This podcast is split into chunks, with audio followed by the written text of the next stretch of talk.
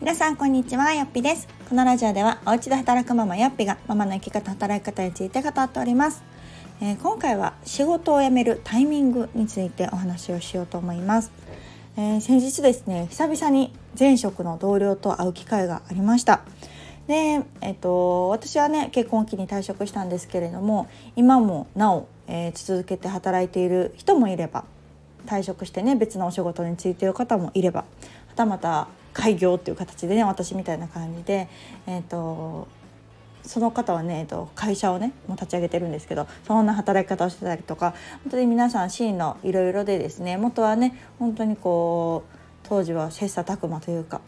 教員だったんですけれども、えーとみんなで本当に力を合わせて人間関係がすごく良くてですね退職してからもう結構経ったんですけれども未だに会ったりとかするすごくすごくいい同僚なんです。であの皆さん女性でで結婚して子供もいてっていうね当時はま全員独身で本当こう仕事第一みたいな感じでねバリキャリで働いてたんですけれどももう今はねやっぱり家庭もあるし子供もいるしというところですごくこう、うん、それからどういうふうに過ごしてたんとか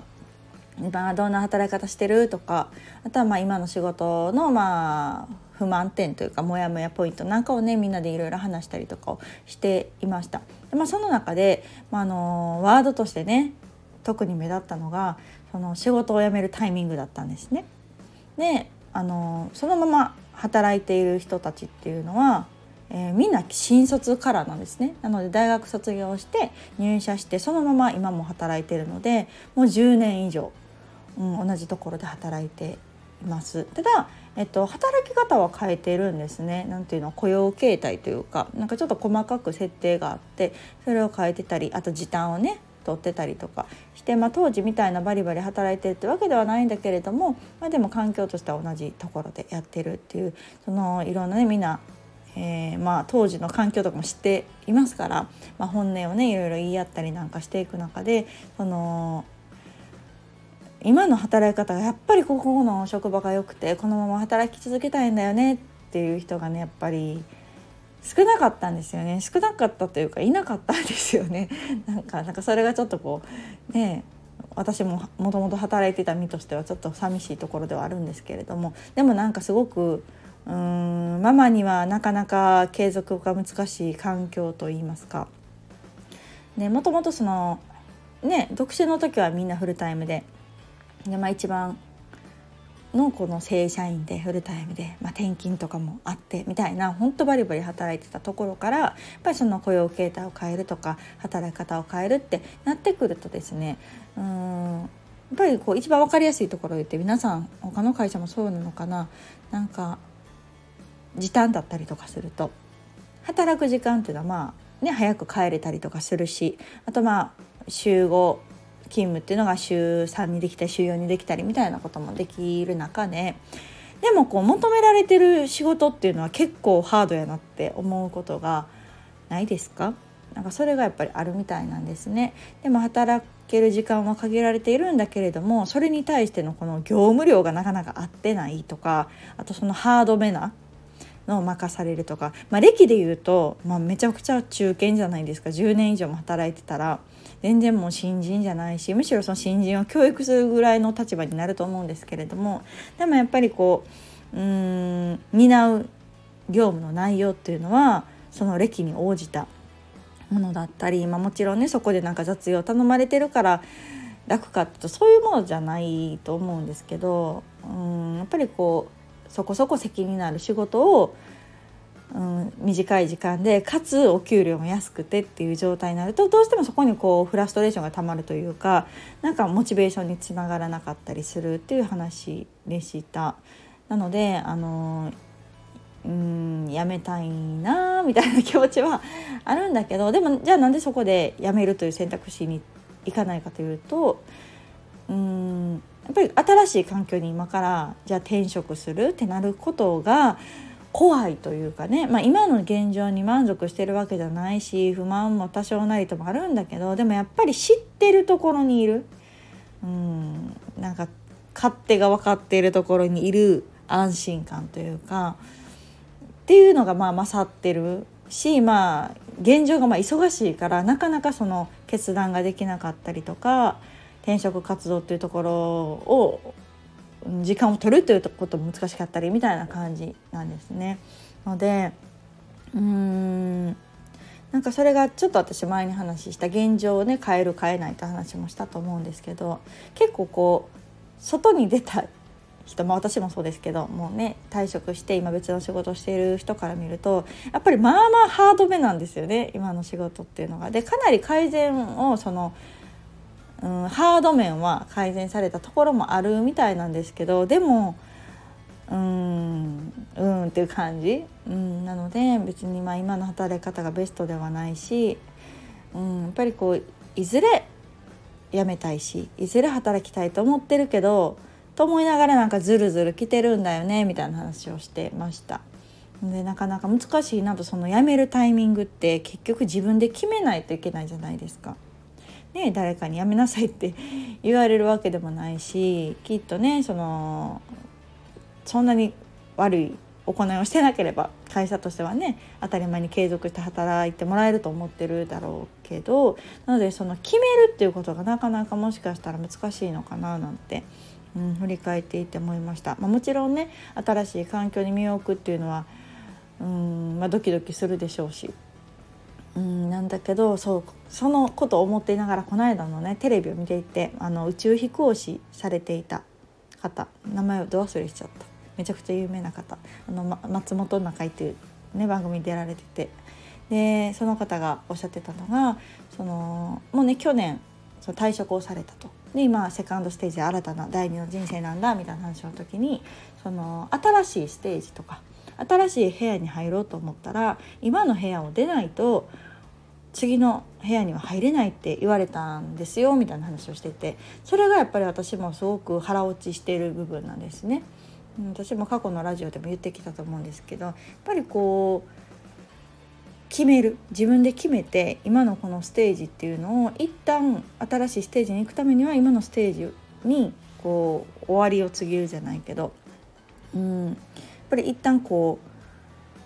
う終わるという覚悟を持って次を探すっていうのが大事なのかななんてうん思いました。なのでまあそこですよね。そこを決められるかどうかっていうところで結局不平不満がありながらもずるずるいっちゃうパターン、うん、っていうのが周りと多くあると思うしなんかその話をしている中でなんかどうしよっかなみたいな。そうって言ってる人もなんかこう分かそれも分かってると。自分でも分かってるし、うん、でもやっぱり今年々やりがいもなくなってきてるしとかっていう話を聞いていくとやっぱり決めるっていうのはなかなか難しいんだなと、まあ、自分一人の問題じゃなかったりするしね。パートナーがいて子供がいてとかあと会社の環境とかねあったりすると思うんだけれども。でまあ私はまあ一応決めて退職した。経験があるので、まあ、私はどういうタイミングでなんであの時退職を決断したのかなと、まあ、私の場合一応結婚のタイミングで辞めたのでまあ辞めなくていいじゃないですか。言ったら別にね子供が生まれるからっていうのはまだ分かるけど別にま結婚するっていうタイミングで今時ね子供期待者なんてなかなか聞かないけど私はまあ辞めたんですね。まあでもそれは本当に結婚するから家に入りたいから辞めますっていうよりもちょっとこう自分の中であなんかこのままいたらちょっとダメな気がするって思ったところがあったんです。なんかずるずるいっちゃいそうやなっていうのもあったしなかなかそのこれだからやめますっていうその建前的な理由もなんか見つからなかったりするしたんですけど私の場合はそのタイミングがちょうどその結婚っていうのがあったからなんかこう言いやすかったというかもうちょっとちょうど結婚するし自分のそのこれ今後の身の振り方っていうのも考えたかったり、まあ、子供が生まれたらね私専業主婦でしばらく見たいなと思ってたから、まあ、そういうのもあったしこのタイミングで辞めますっていうのを私は告げたんですけどそういうことがなければなかなかその切り出すっていうのが、まあ、勇気もいりますよねしその自分自身の環境が変わるっていうところへの覚悟もなんかいったりするんじゃないかななんて思いました。まあ、だからこそうんすごく辞めるタイミングっていうのはね、まあ、何か大きな出来事みたいなのがねあれば別でしょうけどそれがなかったらなかなか難しかったり、うん、するのかなと思いました。うんまあ、でもずるずるいくとずるずるいっちゃうのでねなんかこれもまた難しいところでうんなんかこう1年ってね時間経つの早いななんて言ってまた1年経つみたいなのってやっぱちょっともったいなかったりするじゃないですか。でせっかくね自分が生きてる今この年私だったら今34歳という年を生きれるのは今だしでここあっという間にあっという間にって言ってたらもう多分あっという間に40代になるでしょうしでその間ね子供もねうん小学校入学してとか次から次へとなんか壁が出てきてみたいなことになんかなるかななんて思っていたので本当にこの辞めるタイミングっていうのは自分でも決めるしかない。うん、でやっぱり決めて行動するっていうことがすごく大事だなと思いました。なかなかこの未知なことってねそれこそ今現状不満とかもあるかもしれないけどでも知ってるっていう方でとどまる選択をしがちだと思うんですがやっぱりその次の扉を開けてみないとねわからないからうん次の扉を開けて今より向上する可能性だってねもちろんあるわけなのでなんかすごくうんやめるタイミングを決めるっていうことが一つターニングポイントだなと思いましたでちなみにも私以外もねもうすでに退職して別の仕事をしてるという子たちもねいたんですけどやっぱ皆さん楽しそうだし、まあ、前職がなんか悪かったとかっていうわけじゃなくってやっぱその経験を持って今の仕事をしてたりするのですごくこう生きてるんですよね。そうそう過去の経験今まで自分がやってきた仕事っていうのがすごく生きてるなっていうのを感じるし一方でその新卒からずっと働いてるから逆にもその環境しか知らないその会社しか知らないそのやり方しか知らないっていう中でちょっとこう不平不満ちょっとくすぶってるっていう人たちにいろいろねなんかいや全然いけますよって言ってあげたいというかそういう人たちは本当優秀なんですよみんな優秀やしすごくいい人たちだからなんかもっと他の環境でも活躍できるって私とかもう辞めた人間はすごく思えるんですけどその当のご本人とすればなんかやっぱ自信がないというか、まあ、ここでしか働いてきてないしっていうねあのまあそらなるかと。その一つのねその中でやってるってやると新しいところにまたね年齢も30代とか経験もその10年以上積んでたりするとなかなかそこがハードルにどんどんどんどんなっていくのかななんて思うとねなかなかこう私もねその何とも言えないじゃないですか。言っても他人だからね人の人生にそんな口出しができないんだけれどもでもすごくこう自信を持ってほしいなというところとなんかそのやってきた経験人柄を持てば全然他の仕事もできるのにななんてすごくこう、うん、十分十分活躍できる場合たくさんあると思うんですけどね私とかから見ると。そうっていうような話をなんか久々にできてすごく楽しかったなと思いました。うん、あともう今ねその会社してる子としてはその会社員と自営の違いとかの話とかもすごく面白かったし、うん、なんかみんないろんな人生を歩んでるなとうん年齢は近いんですけれどもやっぱりそのターニングポイントっていうのをしっかり掴んで自分で変換していってるっていうのがあなんか結果として。うんしばらく4年ぐらい会ってなかったんですけどね。でもこの4年の間だけでもすごくガラッと環境変わってたりしたのでなんかすごく面白いなと思ったし30代、えー、子持ちでもまだまだいけるなと。みんなの人生ガラッと変わる可能性も秘めてるななんて思った。すごく楽しい時間でありました。なのでもしねこのラジオを聴いてくださってる方もその辞めるタイミングっていうのを悩んでる方もいらっしゃるかなと思ったので今日はこんなお話をさせていただきました。自分で決めるそして決めて動くっていうことが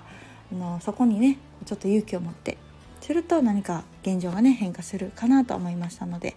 頑張ってみましょう。ではまた次回をお楽しみに。さよなら。